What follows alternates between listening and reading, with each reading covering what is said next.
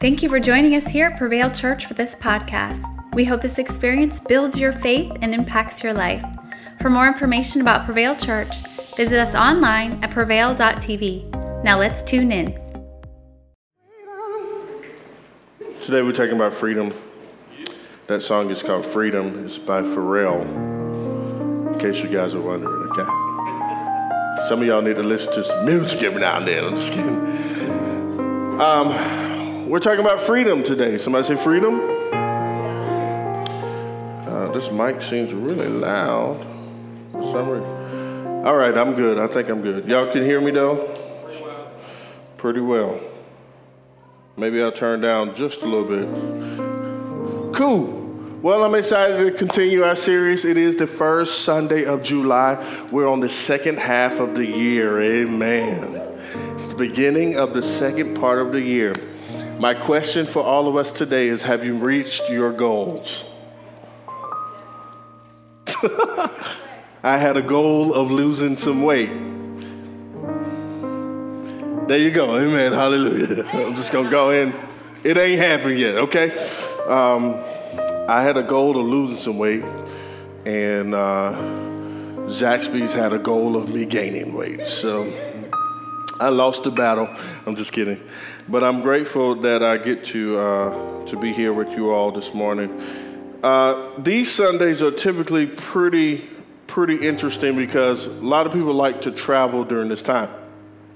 Uh, many of my friends, actually, all over the world, they had online only service today. And I woke up this morning, I said, Aaron, it, it never even crossed my mind to do service online only. It crossed hers, it didn't cross mine. I'm not saying that they are something's wrong with them for doing it, but it just never crossed my mind because I would have totally been like, yo, online only, enjoy your week, you know. But uh, we're here. And God has us here for a reason, for a purpose, and I believe it's on purpose. Amen? I don't ever believe that God does anything by uh, coincidence. I think He's always intentional. Actually, the Bible teaches very clearly that God is intentional. Amen. And so uh, we here, we up in here, we sweating. Some of us ain't smelling so hot. Eh. Come on. Feel, it feels warm in here today. Amen. Somebody say a little warm.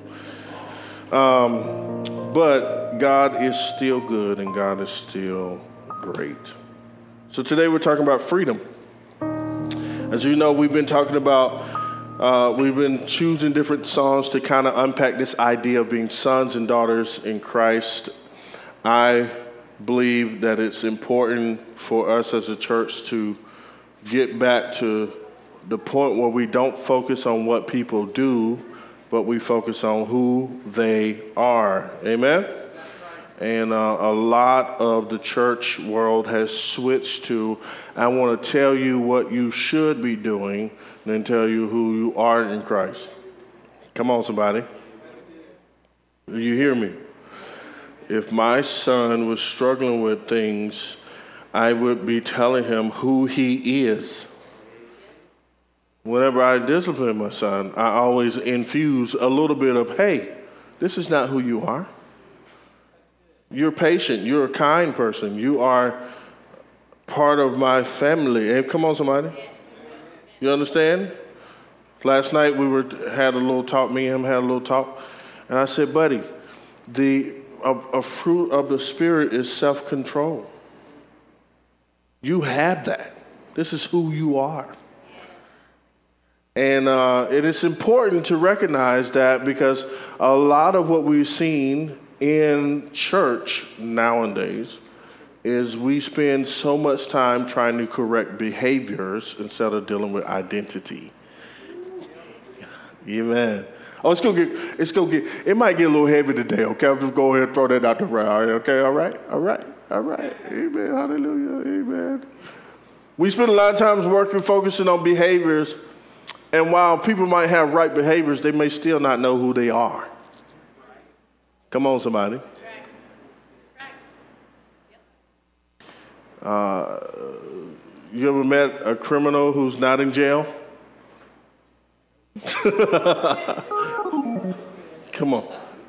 Y'all catch that? You know what I'm saying? There's some folks who still criminals.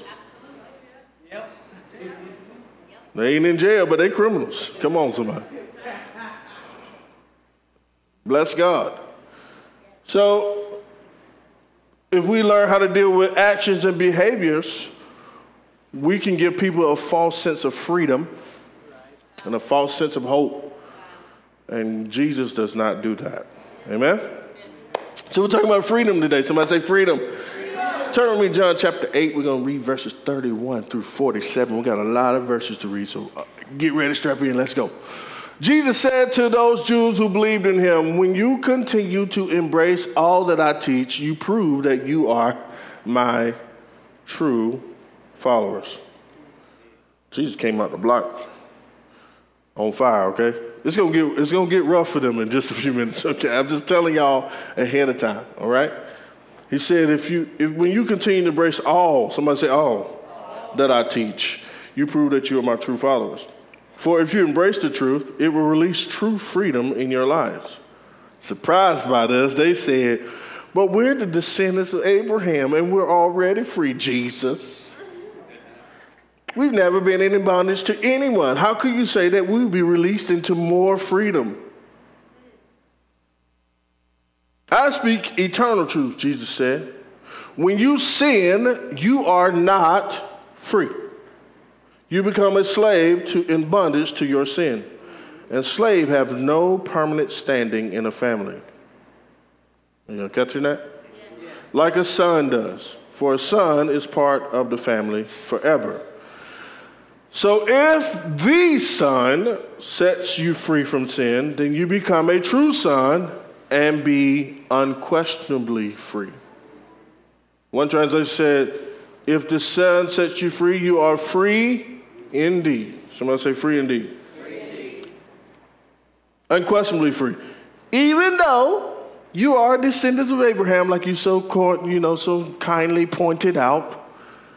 You desire to kill me because the message I bring has not found a home in your hearts. Ooh. Yet the truths I speak, I've seen and received from my fathers in my father's presence, but you are doing what you learned from your father. What do you mean? They replied. Abraham is our father. Jesus said, If you are really Abraham's son, then you would follow in the steps of Abraham. I've only told you the truth that I've heard in my presence, in my father's presence, but now you are wanting me dead. Is that how Abraham acted? Jesus wasn't boy, Jew. Jew. He was gangster. He was pretty gangster. I'm just gonna throw that. I feel like Jesus, he had a little G in him. Just is that how Abraham acted? No, you people are doing what your father has taught you. Indignant, they responded. What are you talking about? We have only one father, God Himself. We are not illegitimate. Excuse me, first of all, I want to I wanna make uh, uh, just to point out something in the scripture real quick. Just a few scriptures before they call Abraham the father. Jesus corrected them, and then he's, they said, Well, we only have one Father, it's God Himself. Maybe they thought Abraham was God. We only have one Father, God Himself. We're not illegitimate. Jesus said, Then if God were really your Father, you would love me, for I've come from His presence. I didn't come here on my own, but God sent me to you. Why don't you understand what I say? You don't understand because your hearts are closed to my message. Dang, Jesus. You are the offspring of your father, the devil. Come on. I feel like saying it like they say in Black Panther. You are the offspring of your father, huh? Yeah, he said it in Black Panther? The devil. And you serve your father very well passionately carrying out his desires. He's been a murderer right from the start. He never stood with the truth, for he is full of nothing but lies, and lying is his native tongue. He is a master of deception and the father of lies. But I am the true prince who speaks nothing but the truth, yet you refuse to believe and you want nothing to do with me. Can you name one sin I've committed? Then, if I'm telling you the truth, why don't you believe me? If you really knew God, you would listen, receive, and respond to his faith with faith to his words. But since you don't listen and respond to what he says, it proves that you don't belong to him and you have no room in him for, your, for him in your hearts. Wow, Jesus. That, that escalated quick. so we're talking about freedom today. Amen. Hallelujah. Thank you, Lord, for what you're going to say. I pray you speak to me in Jesus' name. Amen. John chapter 8. Uh, accounts of Jesus's. Uh, it, it's a continuation of the account of Jesus' debate with the Pharisees after the Feast of the Tabernacle, which, if you look in chapter 7, this is all going on in chapter 7. There's a debate happening about the feast of, you know, some different things going on. And the Pharisees are going back and forth with Jesus about stuff. And so this, we get to chapter 8, and it's a continuation of this debate. Okay? Um, the sense in the text is that Jesus uh, had confounded his opponents as he preached at the temple, and then they went on their own ways. That's how chapter 8 started. And Jesus went up to the Mount of Olives to sleep. Y'all mind if I teach a little bit? Just unpack. As a matter of the original text, it's questionable whether this was even included in the original manuscript. The story that's happening, that's about to unfold in the first part of um, John chapter 8. So, you know, as Jesus is debating them and teaching them, they, they bring this woman that was caught in the very act of adultery. Okay? Um, there some debate and controversy about whether or not this is actually, you know, was included in the original manuscript and, you know, where to put it. Some manuscripts have it, some put it in late or in the thing. Here's what we can settle on, and here's what the debate is settled on, is the story definitely did happen. Okay? This is something that that actually happened, and most would agree it happened in this timeline right here. Okay? Uh, all the evidence suggests that the scribes were not sure about the exact position, but they retained it as part of the four gospels because they knew it belonged and they knew it happened. They just didn't know where it belonged. Okay? Um, and there are lots that omitted the story, but here's the thing it happened. So I know we read down in chapter 8, but it's important to understand what happened at the top of chapter 8 so we can really unpack what Jesus is saying at the end. All right? Um,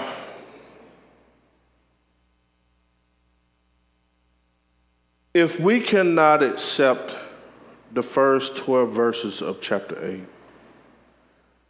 it's hard to accept the gospel as a whole.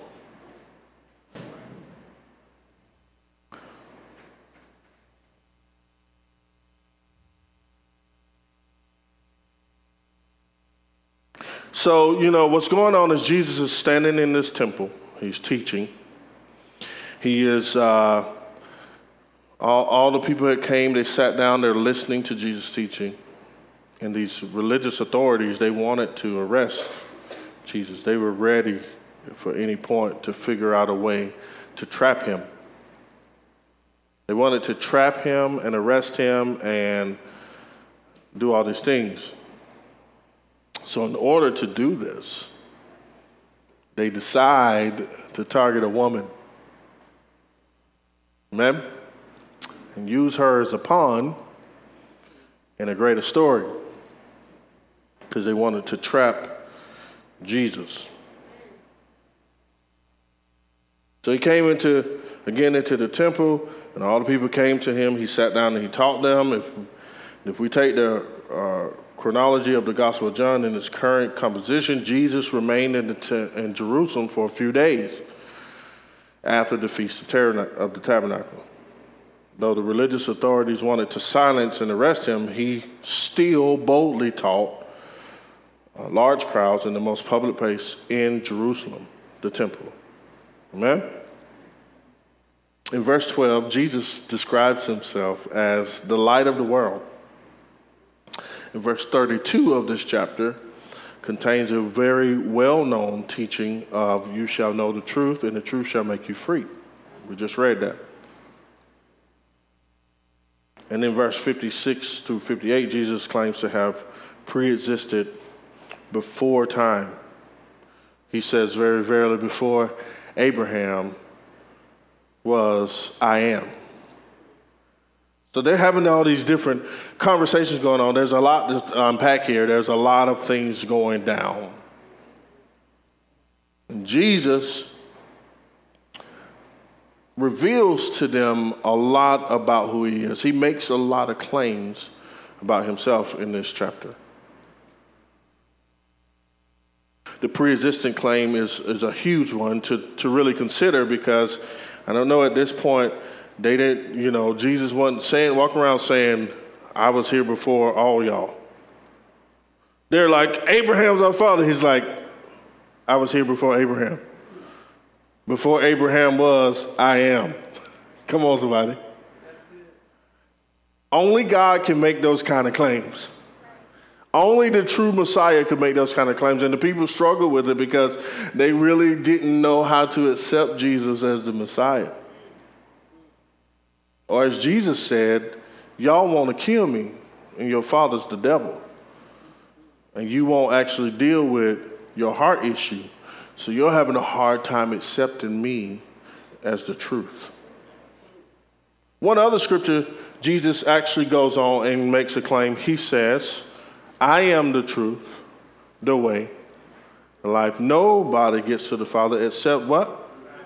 Through me. So Jesus makes a lot of claims about himself, and one of the claims he makes is, I am the truth. Somebody say the truth.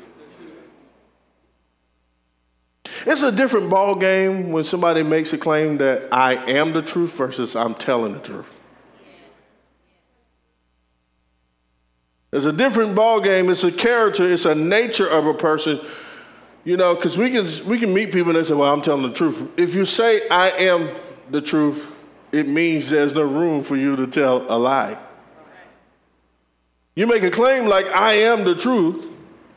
I'm, I'm essentially telling you there's no ability to lie within me. And Jesus doesn't just make a claim, He doesn't just say, I'm telling the truth. He says, I am the truth. Somebody say, I am the truth. You know, we, we've all met the people that we, you know, the people that we meet who says, I'm telling the truth, and you're like, yeah, for about five minutes. Get you at the supermarket and you won't be telling the truth. Come on, somebody. But Jesus doesn't do that. He says, I am the truth. So there's a lot to unpack in the scripture, but I want to bring our focus to the first few scriptures of it when this woman shows up. These men bring this woman out in front of Jesus, and they are doing it to trap him. And I want to offer you a few thoughts about freedom today that I believe we can glean from this scripture, especially in context. Amen? First thought is this Jesus' freedom is offered through humility. Somebody say freedom. Real freedom. Jesus' freedom comes through humility. Somebody say humility. If we were to scroll back up to verse 3, which I'm not going to read it, but basically what happens is this woman is brought to Jesus. She was caught in the very act of adultery. Come on, somebody. I think they had scribes hub. If you catch it, what I'm saying. Pharisee hub. You catch what I'm saying? Then the scribes and Pharisees brought to him a woman caught in adultery. And when they set her in the midst, they said to him, Teacher, this woman was caught in adultery in the very act. I don't know that I would have told Jesus that. we call her in the very act. Now, Moses in the law commanded us that such should be stoned, but what do you say? There's a couple of things to understand here. First of all, that Jesus' freedom is, is offered through humility. They brought him a woman caught in adultery, and they did this as Jesus publicly taught in the temple courts. They wanted to make it as public as possible. Somebody say public as possible. They wanted to embarrass her. They wanted to uh, to to to uh, make her feel low. They wanted to. Uh, they used her as a pawn. Their real intention was to trap Jesus, but in the in their pridefulness, in their seeking of trying to take down Jesus, they trampled over people. Oh, sounds like some of the church today. We trample over people because we want to get our points across. And we want to prove ourselves, and we want this to happen, and we want to push our religious agenda at the cost of people. It's very evident in the story. Same things happen. They, they're trying to push this religious agenda, wanting to trap Jesus so they could do what they need to do. So they could secure their spot as, you know, whatever they were. Because this man is threatening the very existence of what we do here. He doing all these signs and wonders, and he's claiming that he is God, and we just ain't for that. Come on. So he's threatening our titles, our positions, our, our, our, our, whatever in society. And what do we need to do? We got to push a religious agenda, and we'll do that at the cost of people. So they bring this woman caught in the very act. And they wanted to, uh, they wanted to make it as public as possible they wanted to embarrass both the woman and Jesus. All the indications are that her accusers had some special vindictiveness against her. This is shown in the fact that they brought only the woman.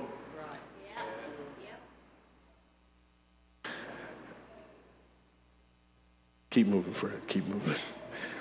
They brought only the woman publicly. There was no need for this.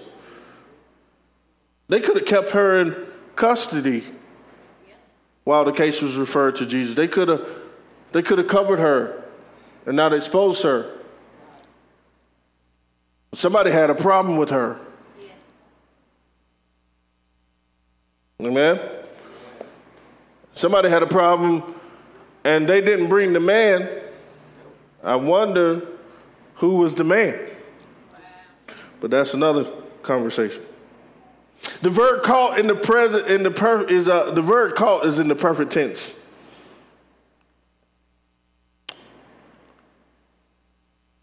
It indicates that they were taking her. To, she was taken with shame upon her. It could it, it implies that she was, this was not the first time uh, that she was in this situation. Okay? So they knew this. I wonder how they knew it. but that is another message. This woman was caught in adultery in the very act. This, these religious leaders brought this woman to Jesus in a shame filled, humiliating circumstances. She was held against her will, a prisoner under the custody of religious police who caught her involved with a man who was not her husband. in the very act of adultery. We can't omit the obvious. There's obviously a man involved in the very act of adultery as well. Yet the guilty man was not brought before Jesus for judgment. So, this could imply that there was, uh, it was also meant to be uh, prearranged spies sent to witness this affair as well. This is all planned out, people. Come on now, listen, listen. I want, I want you to really consider this that, okay, so they caught her in the very act, okay? In the very act. So this was prearranged. Spies were sent to check on the affair, or I would imagine maybe friends were told about what was going on. Huh? Or maybe the man was a religious leader himself. Come on. Religious leader who was caught but threw it on the woman who wouldn't take responsibility for his involvement in the mm. caught in very act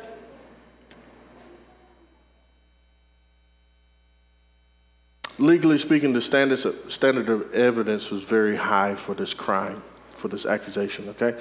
You understand how this worked in the time. There had to be two witnesses, somebody say two witnesses, and they had to agree perfectly on what happened.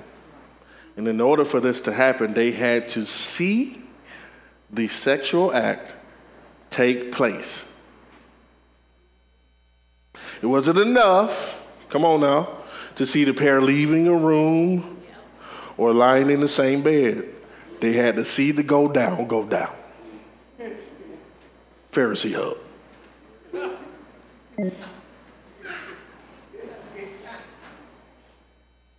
Are you catching what I'm saying?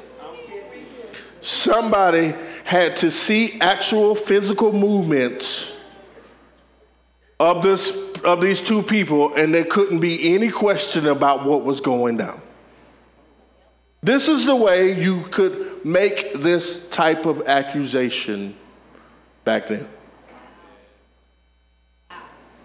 It wasn't a, oh, you know, yeah, I saw, saw, saw coming out of the room God news. And everybody's like, oh my God. No, it was, yo, I got the video.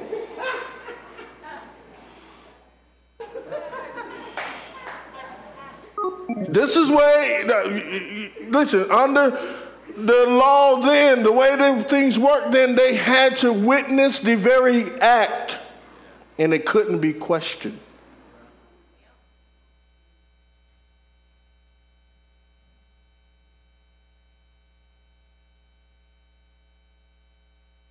The conditions were so stringent, uh, they could only been met on rare, very rare occasions. It's not something that would just would have happened. Like they would have had to plan this. So under these conditions, the obtaining of evidence in, in this adultery would almost be impossible if the situation were the situation not a setup. Come on, somebody. Moses in the law commanded us that they go on and say, Moses in the law commanded us that such should be stoned. Is it true that, and it is true that adultery, the capital punishment was a stoning. Come on. Right? It was a stoning under the Jewish law. But the rules for the evidence in capital cases were extremely strict. So the, the act had to be observed by multiple witnesses who agreed exactly in their testimony. Come on. And as a uh, as a practical matter, mostly nobody was executed for adultery because it was just very rare that you could get two people to agree and prove that it actually happened. Okay? Because it was relatively a private sin, just like today.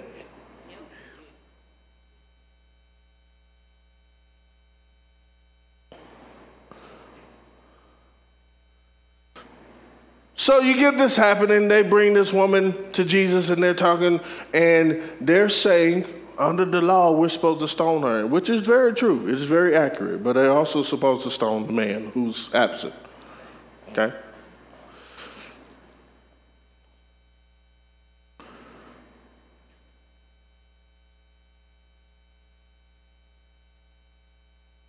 They say to Jesus, What do you say? They set a trap for Jesus. Jesus said, Let her go, then uh, he would have seemed to break the law of Moses. Okay? And because he, he would have, it would have, it would have almost been acceptance of the sin, which was outside of no. But if he would have said, let her go, he would have broke the law of Moses. If he would have said, execute her for the crime of adultery, then Jesus would have seemed harsh and cruel. And he would also break Roman law.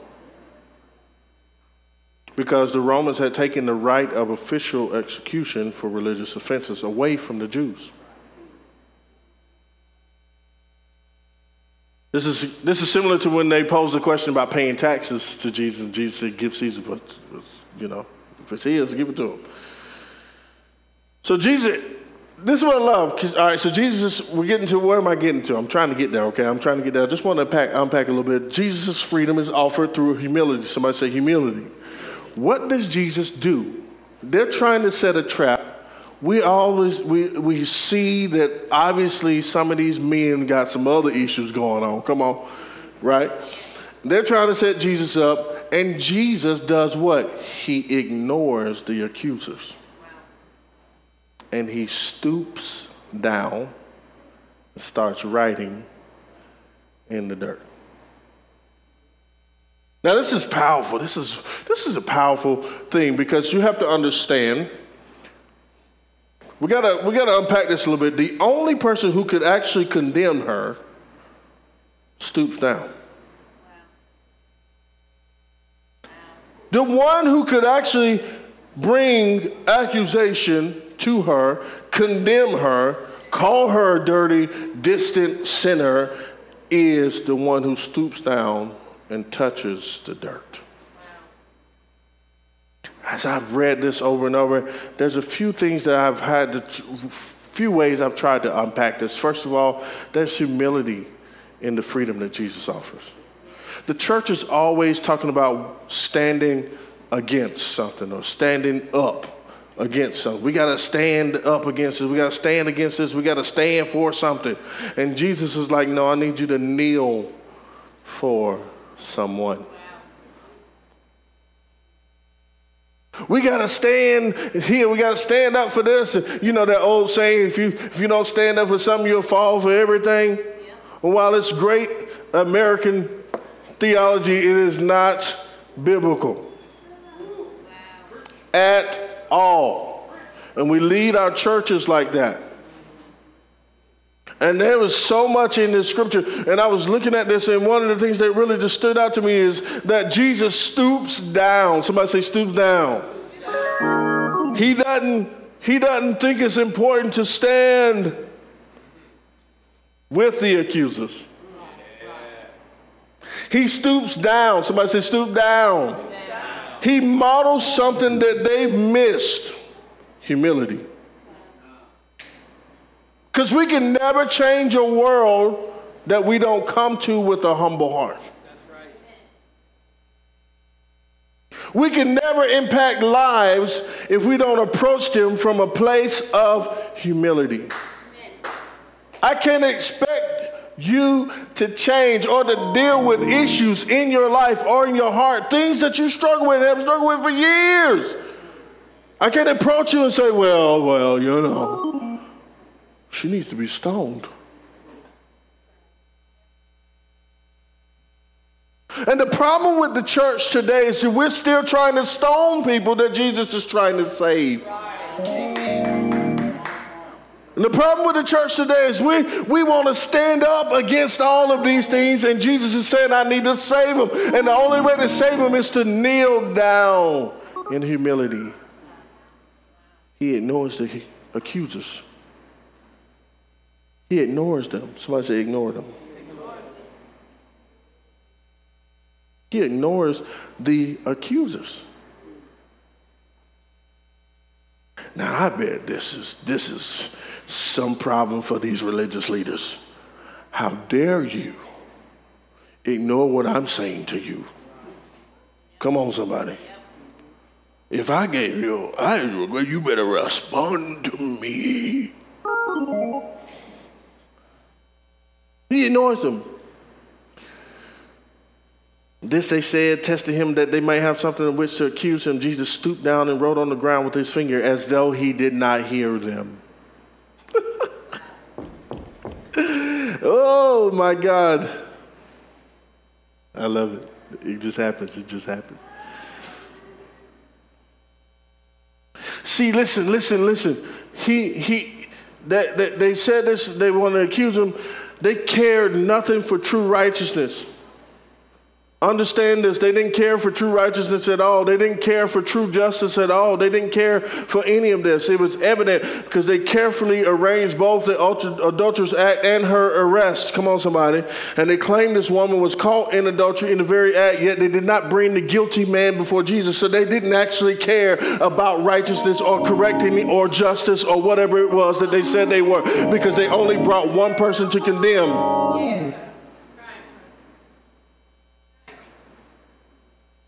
They used the woman as a weapon and a pawn. Guess what? I want you to hear something. This is still going on today in the church because we have, hold on right quick, we have set and we have turned our churches into political places where we use issues and people as pawns when we're not actually truly caring for righteousness. We don't care for justice, so we'll talk about abortion and we'll ignore Black Lives Matters. Oh, I know they're going to get mad at me. It's fine. It's fine. We'll talk about this and we'll, we'll ignore police brutality. We'll talk about all these things and we won't talk about all these other issues. And I want you to hear me. If we actually cared for righteous things, if we actually cared about righteousness, we wouldn't cause and use people as pawns.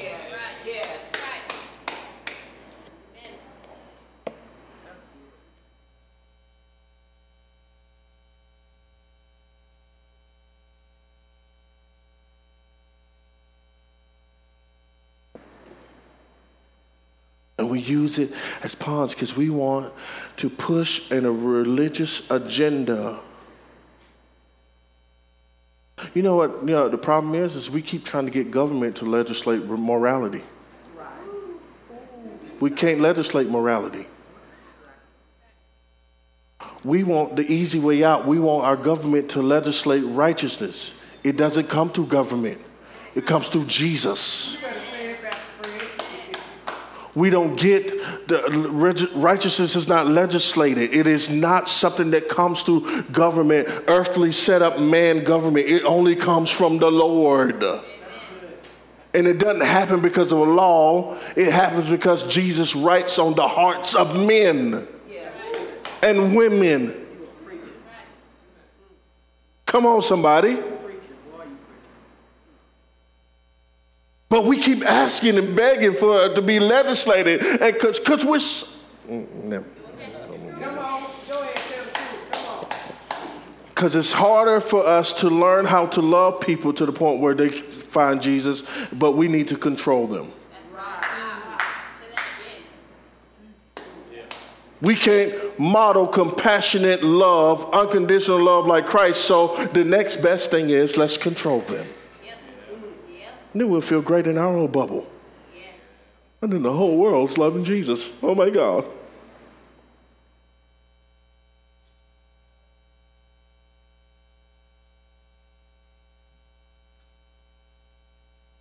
People get so mad at me because they're like, you know, you know, Al will be going after the the liberals. you know why? Because they they most they I don't expect morality to come from things that are not a part of Jesus. It comes from the Lord. Amen. But the Bible is very specific and very clear how I reach people who are far from Him. And it ain't through control, It's through compassion. And they get mad at me. Oh my God, you should talk about this more. You should do that more. And sometimes I find myself getting in my own feelings like, oh man, am I missing something? And then I just get mad. And I had to pray because I just want to cuss everybody on Facebook. Come on, son. Y'all don't even know, boy. There's been a few times the last few weeks. Ooh, I just typed up some things. I was like, nah, I better not say that because I want my people in my church to be like, although y'all probably like, Pastor Fred, boy, I love you. Woo! Yes, sir. But you know, I don't want I don't want y'all to be like in the community going, hey, your pastor cussed everybody out on Facebook. How you feel about that? Well, did you need to be cussed out? Come on.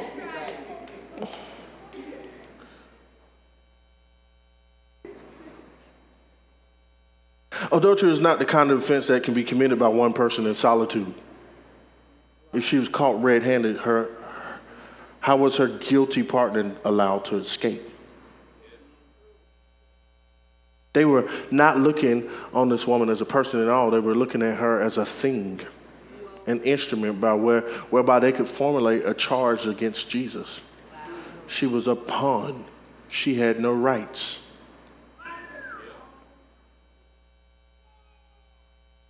Jesus stooped down and wrote on the ground with his finger. This was a careful and deliberate response from Jesus. Instead of making an immediate verbal response, he stooped down. Then he wrote on the ground with his finger, presumably in the dirt on the ground. Jesus modeled that we are not to try and condemn people, we have to be able to touch dirty things. Come on, somebody. He stooped down. This indicates humility. Jesus didn't react with anger or immediate outrage. He didn't scream at the woman or those who brought the woman. Now, this is beautiful for me to hear. Come on, somebody. Because he didn't go off on her and he didn't go off on them. I would not have been like Jesus. Come on. It'd been a straight up kung fu movie right there.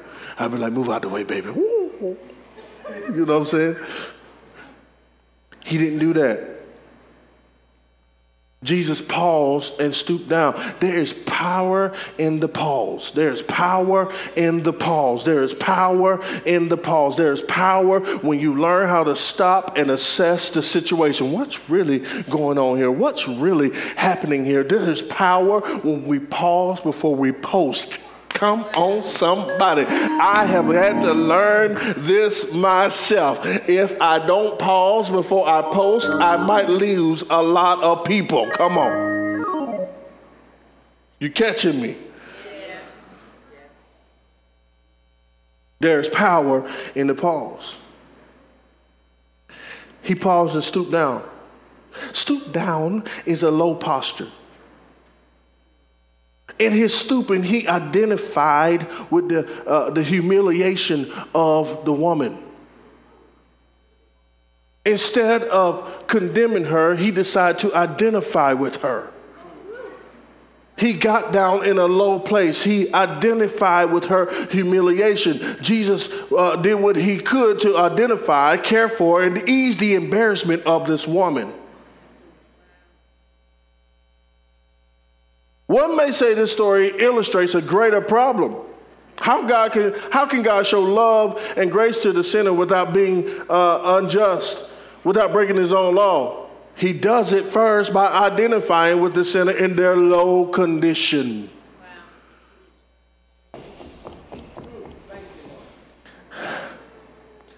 He identified with her in her brokenness. He identified with her in her rejection. He identified with her in her humiliation, in the insecurity, in the way that she was treated, the hurt, the pain. He identified with her. Jesus offers freedom through humility. His freedom will identify with us in our hurts, in our pains, in our issues.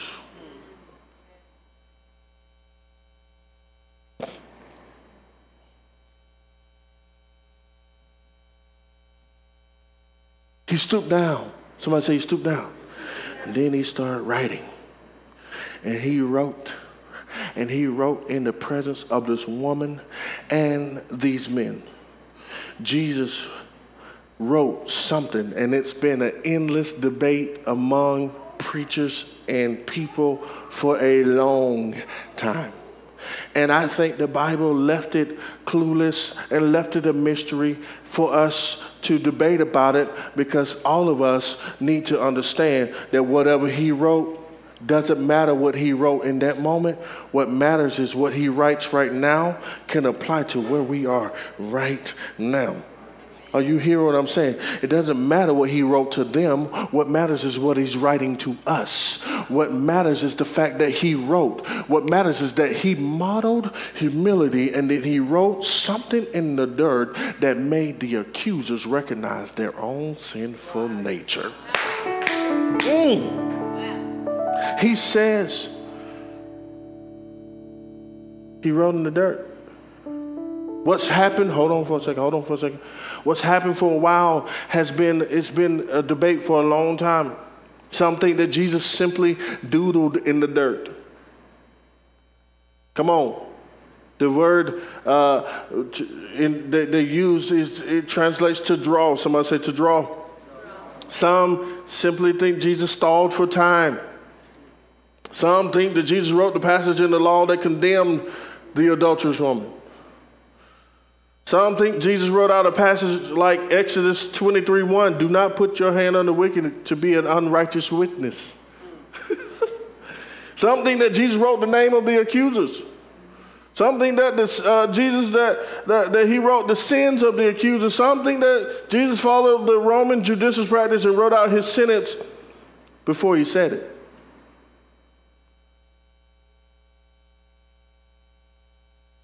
The normal Greek word for to write is graphein, but here the word is katagraphein, whatever it means, which means to write down a record against someone. Are you catching this? Jesus stooped down and wrote, he acted as if he did not even hear the accusation against the woman. Perhaps Jesus ignored them because he despised their wicked work. Perhaps Jesus ignored them because he was embarrassed for the woman's sake.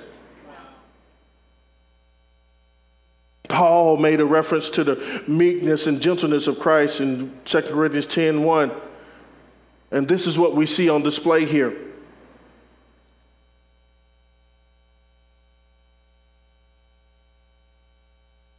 Seven and eight shows that they continue to ask Jesus they continued asking him, What are we going to do? Do we stone this woman, do this stuff? And then the Bible says he raised himself up and said to them, He who is without sin among you, let him throw a stone at her first.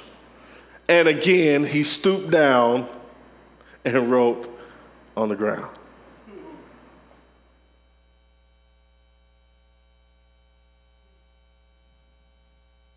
He stands up, he addresses the accuser, he stoops back down my Lord. Oh my word. This, this, there's some power in humility. There's some power in connecting with people in their situation. So he stands up, he delivers this word, and then he stoops back down. Jesus said directly to the accusers woman, to the accusers of this woman, he made eye contact with them. He said, he who is without sin among you, let him throw a stone at her first. What's happening here? In Jewish law, witnesses to the capital crime had to begin the stoning. Witnesses to the capital crime, the people who saw the very act, who had to see this go down. Pharisee hub. Come on, somebody they had to be the first person to throw the stone.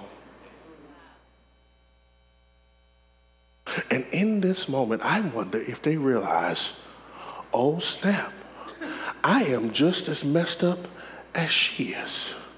Oh snap, if I throw the first stone, I reveal my own issues.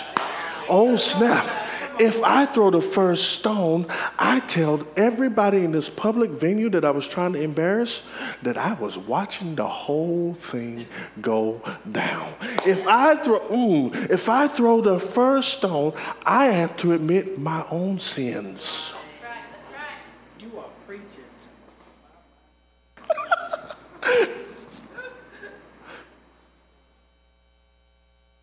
Jesus said, We may execute her, but we must do it correctly. Okay, guys? This is what you want? Let's do it. But one of the witnesses must begin her execution. So, who among you is the one who witnessed this crime and only brought to me the woman, not the man? Who designed the humiliation for this poor woman? Ah, Jesus. Why you got to do them like that, Jesus? They weren't ready. No. Oh, okay, so you want to do this. So let's go ahead and tell all these people that you're standing here trying to embarrass me and this woman with.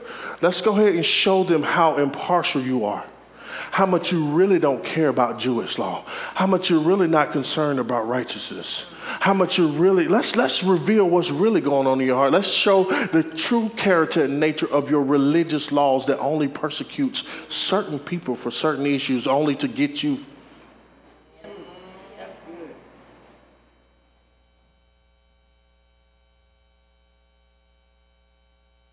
I heard a preacher say this a long time ago. He said, We are great judges for other people's sins, and even greater lawyers for our own.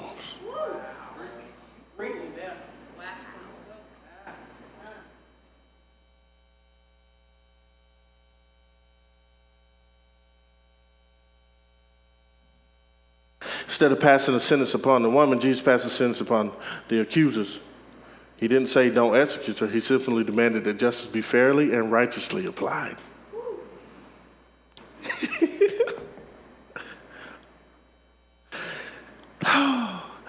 it wasn't that these men had sinned once or twice before and so had no right to be concerned with the woman's sin, is that they orchestrated and plotted her sin, her shame, using her as a weapon against Jesus. In this direct incident, they had a greater sin and a greater guilt. Come on, somebody. Yeah. And in this ex- incident, Jesus exposed a common sin. It's a desire to punish the sin of others while ignoring our own sin. Come on. If we look at the sins of others, we must be aware that we have also sinned. There's still a place for exposing and rebuking and directly dealing with sin of others in God's family, but it all must be it must always be done with a heart that recognizes itself as a forgiven sinner. When done right, confronting sin is more is done more often with tears and a broken heart than with anger and condemnation. Are you catching this? Jesus offers freedom through humility. Somebody say humility. Y'all like, man, we got two more? You've been going a long time. I promise you, the next one's going to go quicker, all right? He offers freedom through humility. His freedom is partnered with humility. The next thing is Jesus' freedom is offered with no condemnation. Somebody say no condemnation. What happens as this goes on, as Jesus calls them out, as he says, Yeah, let's go ahead and do it. Guys, I'm with you. Let's do it. Y'all ready? But we're going to do it right. We're going to do it righteously. We're going to do it justice. We're going to do it the way the law demands that we do it. So we're going to do this. We're going to do it right. So if you saw this go down, come on, somebody. You watch this whole thing. You go ahead and pick your rock up first, and I guarantee you, nobody. You know, you throw your stone first. Now they all standing there holding their stone. They ready. Somebody say they ready. And none of them threw stones. As a matter of fact, the Bible says from the oldest to the youngest, they begin to drop their stones and walk away. And I wonder if there's something to this because I wonder if, if, if the, the, the way that it happened and the way it went down from the oldest to the youngest, I wonder if it's because the older people realize, oh, you know what? There's something to this. There's something true about this. I have done this thing long enough to know that I got my own issues and I can't be sitting here focusing on everybody else's. You know, when people are young and zealous and they all religious, they want to save everybody and they want to condemn everybody. But it's it, you've been around this thing for a long time, you realize, man, I need grace and mercy all the days of my life. Come on, somebody. I need this thing to follow me everywhere I go. If you go through a storm, you realize how quickly you need grace and mercy. Most people don't even know they need grace and mercy until they face something and they're like, ooh God kept me in the middle of that.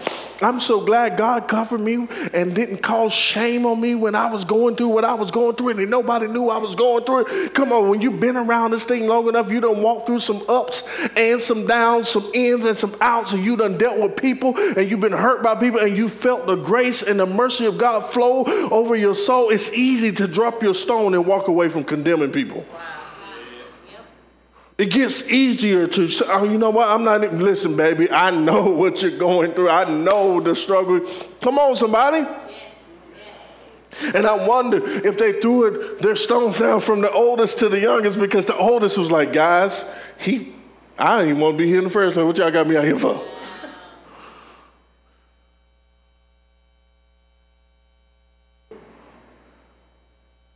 The accusers respond by leaving. Then those who heard it, being convicted by their conscience, went out one by one, beginning with the oldest, even to the last. And Jesus was left alone, and the woman was standing in the midst. Being convicted by their conscience, they were convicted by what they heard from Jesus. Seemingly, it wasn't what Jesus wrote, though it may have had something to do with it. More so, it was what Jesus said that convicted their conscience.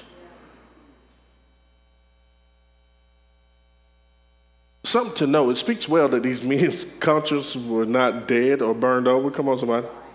That they could still be convicted by their conscience. But this encounter for them, I think, was life changing as well because they were now more, more than ever aware of their own sin nature than the sin of the woman. And I love this because this models a, come on, listen now, it models a working of Jesus. What happens? Not only does the woman's life get changed in this, but these men have an opportunity to change as well. Jesus says something that initiates, oh, shoot. Why am I here? Why am I standing out here condemning this woman? I got my own issues.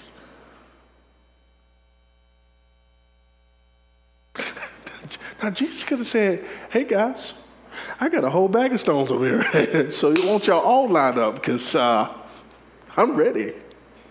Because I just witnessed all y'all sin. By the Jewish law, I can condemn you and I could take you out. Come on, somebody.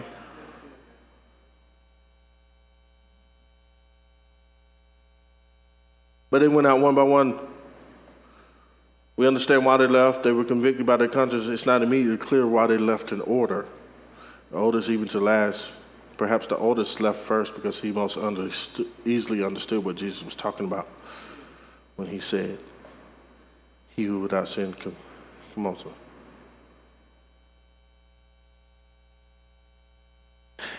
It seemed like a procession. They kept going out. It lends to that they walked out in order. They didn't run out, they accepted the correction and walked.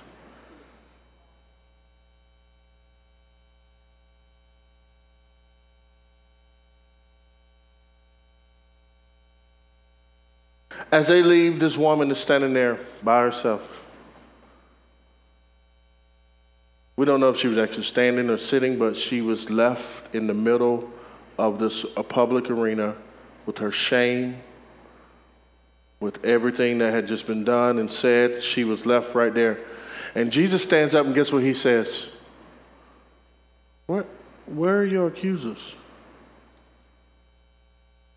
Where are your accusers? Where are those who tried to humiliate you? Where are those who wanted to use you for their own nefarious reasons? Where are your accusers? Where are your accusers?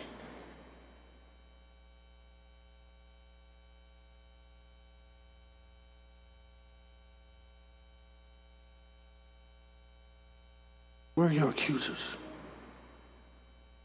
And she says, Nobody's condemned me. They all left. They all left. They're gone. I don't know where they are. And Jesus looks at her and says, I, I don't condemn you either. And it's important for her to understand and hear this because she knows who Jesus is. She's left there standing in her shame. She's left there standing in her rejection, in her pain. She's left there standing, holding the, this, this bag of what they just gave her. Come on, public shame. And Jesus says, I don't condemn you either. Because at the end of the day, you know what? The church will condemn people. The church will condemn. It's just nature. It's just how people, do the church work in some way. Out some weird reason, they're going to do it. But here's what we have to understand no matter how much people try to condemn you, the Bible is very clear that Jesus doesn't offer con- condemnation. And he looks at her, he says, I want to clarify something. I don't condemn you either. Why does Jesus do this? Because Jesus is the only one who can. She understands that. The people in the crowd understand that. And he says something to model to them guys, we are not going to change the world by condemning people. I don't condemn you either. Somebody say, I don't condemn you either. I don't condemn you either. And then he says this to her Now go and sin no more. Go and sin no more. The last thing is this is that Jesus' freedom offers is offered with hope. Somebody say hope.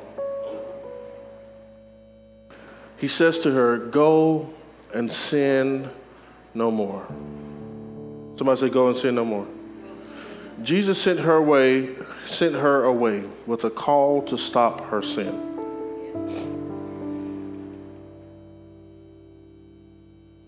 And to continue stopped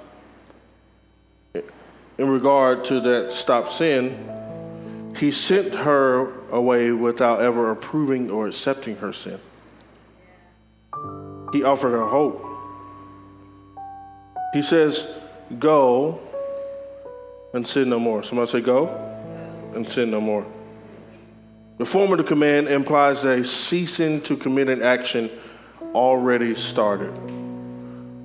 Essentially, Jesus says, stop your sinful habit. And no more report, uh, points to no return, the thought of no return. How Jesus was a mastermind with words. He crafted these words so carefully for her. And he just very powerful words. These several, he did several things with these very powerful words. Go, somebody say, go, and sin no more he recognized that what the woman had done was sin because he told her to stop sinning. He didn't beat around the bush. He said, Girl, you sin. Okay? Here's the thing they caught you. There's some other issues going on there. But this is sin nature. This is sin. And he recognized what she was doing, what she was doing was sin. And he told her to stop sinning. And then he told her to repent and not to continue in sin. Guys, I think I have, I don't know if I, have I preached this yet? Uh, maybe I haven't, but I'm going to. If I haven't, then you can tell me if I haven't. If I have, then maybe you can be like, yeah, I remember that. But repent doesn't mean stop and don't do it. I mean, I know we say that, but it means reconsider. Jesus, in a sense, say, hey, hey, hey, go and sin no more. He called her sin out, and then he said, I want you to reconsider this.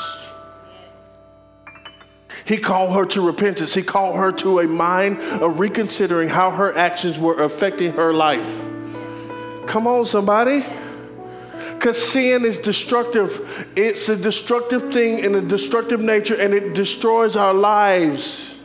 Come on, somebody. And Jesus said, Girl, I want you to stop.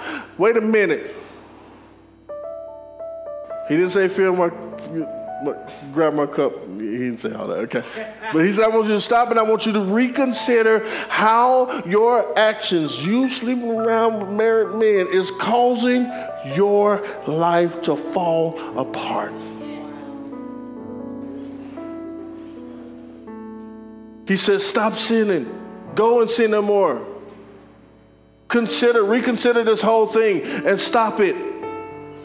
I wonder if we told people, hey, I want you to really consider how this issue is affecting you. I wonder how much people would find freedom and love Christ if it wasn't coming from a, you need to repent because you're going to hell right away if you don't change and do all these things. No, people need to stop and be able to reconsider and say, you know what? This is not healthy for me. It's not healthy for me. And maybe I need to turn from my sinful way. He recognized with these powerful words that the woman had sinned, he told her to stop sinning. He told her to repent and not to continue in sin. And then he gave her hope that her life could go on in freedom from sexual sin.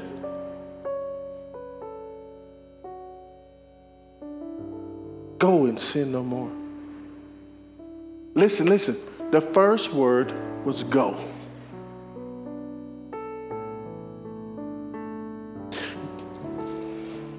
The first thing he tells her after being shamed, after being publicly shamed, is he says to her, This is not the end of your story. After being publicly shamed, he says, It's not over yet, girl it ain't finished yet. This is not the end of your story. This is not the end of my freedom. This is not how I work. I understand the law wants to condemn you and tell you that it's over, but I'm here to tell you that through Jesus, through the light of the world, there is now freedom that continues after your sin issue, after your failures, after your issues, after your downfall. There is a story on the other side. There's another chapter in the book. It's not the end. It is not over. It is not finished. Just because you had this downfall, just because you messed up, just because you fell in sin, it's not over. And Jesus offers hope by saying, Go.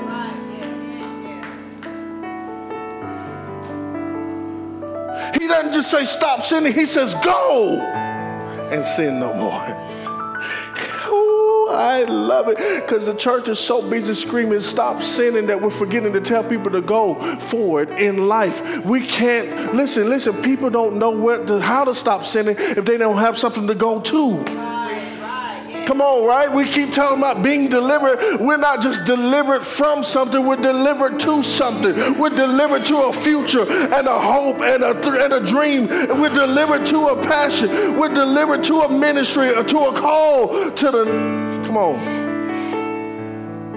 But we keep telling people stop sinning, stop sinning, but we ain't telling them what to do, how to win. Pastor you don't, you don't teach about sin enough. No, I teach about how to win. I teach about the victory that we are in Christ. I teach about the victory we have in Christ. I teach about us being sons and daughters of the Lord. I teach about us being in a victorious phase, no longer slaves or uh, bound in sin, no longer bound to a slave master, no longer bound to the law. We are now free and free indeed, and we can be found in Christ, and we have a hope and a future. And it's not just don't sin no more, it is go go, somebody say, go and sin no more.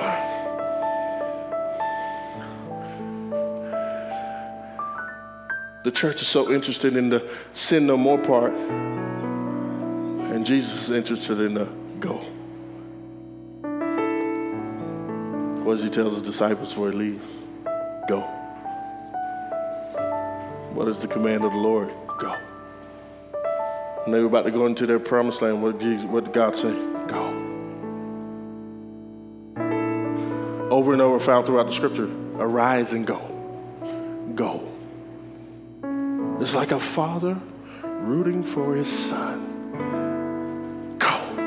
You can do this. I see you. I know you got. Listen, listen. I know you may slip up and fail. I know something might go wrong on the journey, but God is over in the corner like a daddy going, Go, keep going, don't stop, keep running, keep doing it, keep going, keep going. Listen, listen. I know you might have a downfall, but God's like, Go, son, go, daughter, keep going. I'm rooting for you. All of heaven is over here. Great cloud of witness. We're rooting for you to keep going. Don't let the shame stop you. Don't let the dishonor stop you. Don't let the rejection be the end of your story. There's another chapter on the other side. And I want to talk to somebody maybe watching online. Don't let church hurt be the reason. There's, there's joy on the other side. I'm sorry for my brothers and sisters. They're crazy. I want to punch them in the face too. But it's not the end of the story. Jesus didn't just die, he got up in victory. The end of the story was not the 12 commandments. I mean, it's not the law, the tablets, and all this stuff, the Ten Commandments, whatever. It was not that. The end of the story is we reign in victory that all come to the feet of Jesus, that the whole world was loved by the Lord, and He gave His only begotten Son so that whosoever might believe on Him may find eternal life and have love unconditional. They can experience joy and peace like never before. It's not the end of the story story. He gave her hope that life could go on in freedom from her sin. And then in this word, he also gave her a word of hope to speak against the shame that would likely threaten to overwhelm her life. Go and sin no more. Go and sin no more. Five very powerful words. To a woman who is publicly shamed by the religious leaders for their own personal gain. There's hope. The woman needed hope because the consequences of her sin would be severe enough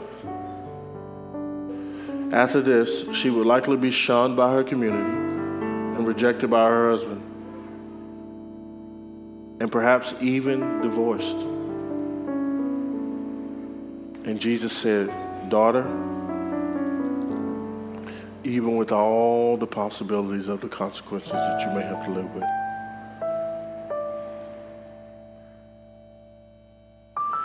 something on the other side. Why did we start with the scriptures that we started with earlier? Because Jesus gets down into the bottom of the chapter and he says, He whom the Son sets free is free indeed. Okay, listen, listen. And so he's having this conversation with them and he says, You guys, my message hasn't found a home in your heart. Right? And he says, Your father's of the devil. He's lies, all lies. And he says, You won't believe the truth. You struggle, you want to kill me because you can't accept me as truth. Because you can't accept my message. What was he saying? Your problem is, I just demonstrated something to you, and you still won't accept it as truth. Your problem is you're so stuck in your judgment, you're so stuck in your ways and your right, your self-righteousness that you can't accept the fact what I just did for this woman is truth. Somebody say truth. And he does this beautiful thing. He says, Your father is the devil. Your father is the devil. If you, if God were really your father, you would accept me in your heart. You would make space for me. They had a problem accepting truth. And it's because they didn't realize that truth was standing right in front of them. And today, we keep talking about freedom. We keep talking about true freedom. You know what true freedom is? It's the freedom that Jesus offers. There's only one truth. That's Jesus. Oh, you know, people argue about there's a truth, there's objective truth, subjective truth. No, there is truth that even surpasses what us most religious people talk about. It's Jesus. And Jesus, if we accept Jesus as the truth, ooh, he kind of combats all of our issues. All of our, oh, well, you know, that ain't right. Jesus, like, mm hmm. You gotta love the broken. But geez, they sin. You sin too. I love you, right? I mean, the gospel makes no room for anybody to be judgment against anybody. Let's, let's consider that. The woman needed. And Jesus offers freedom that comes through hope. We are sons and daughters because we believe and carry the truth, and we carry the truth, this, which is Jesus. He says this to them. He says, You are still trapped in sin and slaves, and when you're still caught in sin, you're a slave to your sin master, right? And he basically says, Slaves don't have a permanent home with the Father. Catching that? Like sons do, like daughters do. He, what is the defining point? The defining point is Jesus. And he goes, Slaves don't have it like sons and daughters. So if the Son sets you free, if the Son sets you free, I love how they said it right here. It says, if the Son sets you free, gonna find it. I'm gonna find it. Where you go? Where you go? Oh man. Okay. If this son sets you free from sin, then become a true son and be unquestionably free. What just happened here? This whole thing just went down. They wanted to condemn her, stone her, and all this stuff. And this is what the law does condemn, condemn, condemn, accuse, accuse, accuse, accuse, accuse. You are sinful, you are dirty and distant, you are this, you are that, you are this. And Jesus steps in the middle of it, and guess what he does? Forgives sin. Forgives sin. What happened last week? He forgave sin before he changed the condition. What happened this week? He forgave sin without condemnation. And she had no condition that he could change right in front of them. They had to accept that forgiveness from the Father, from the Son, was enough. And he says, You guys, your problem is, is you still can't accept this truth that forgiveness from the Son makes you free.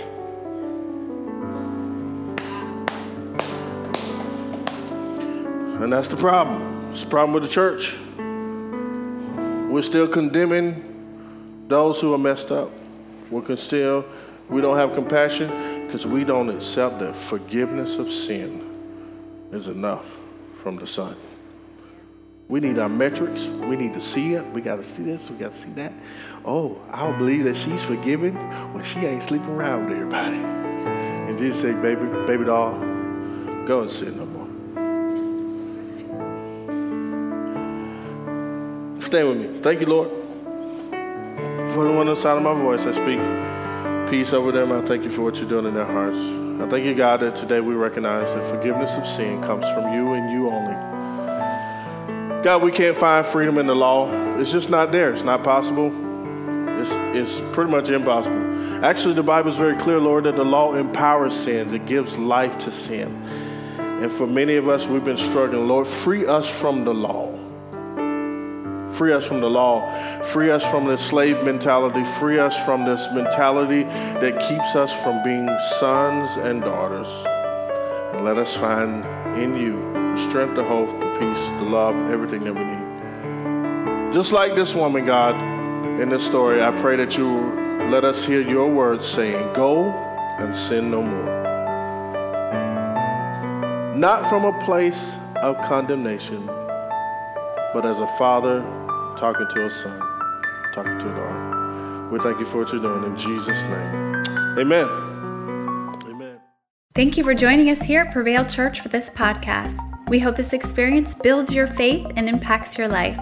For more information about Prevail Church, visit us online at prevail.tv. Now let's tune in.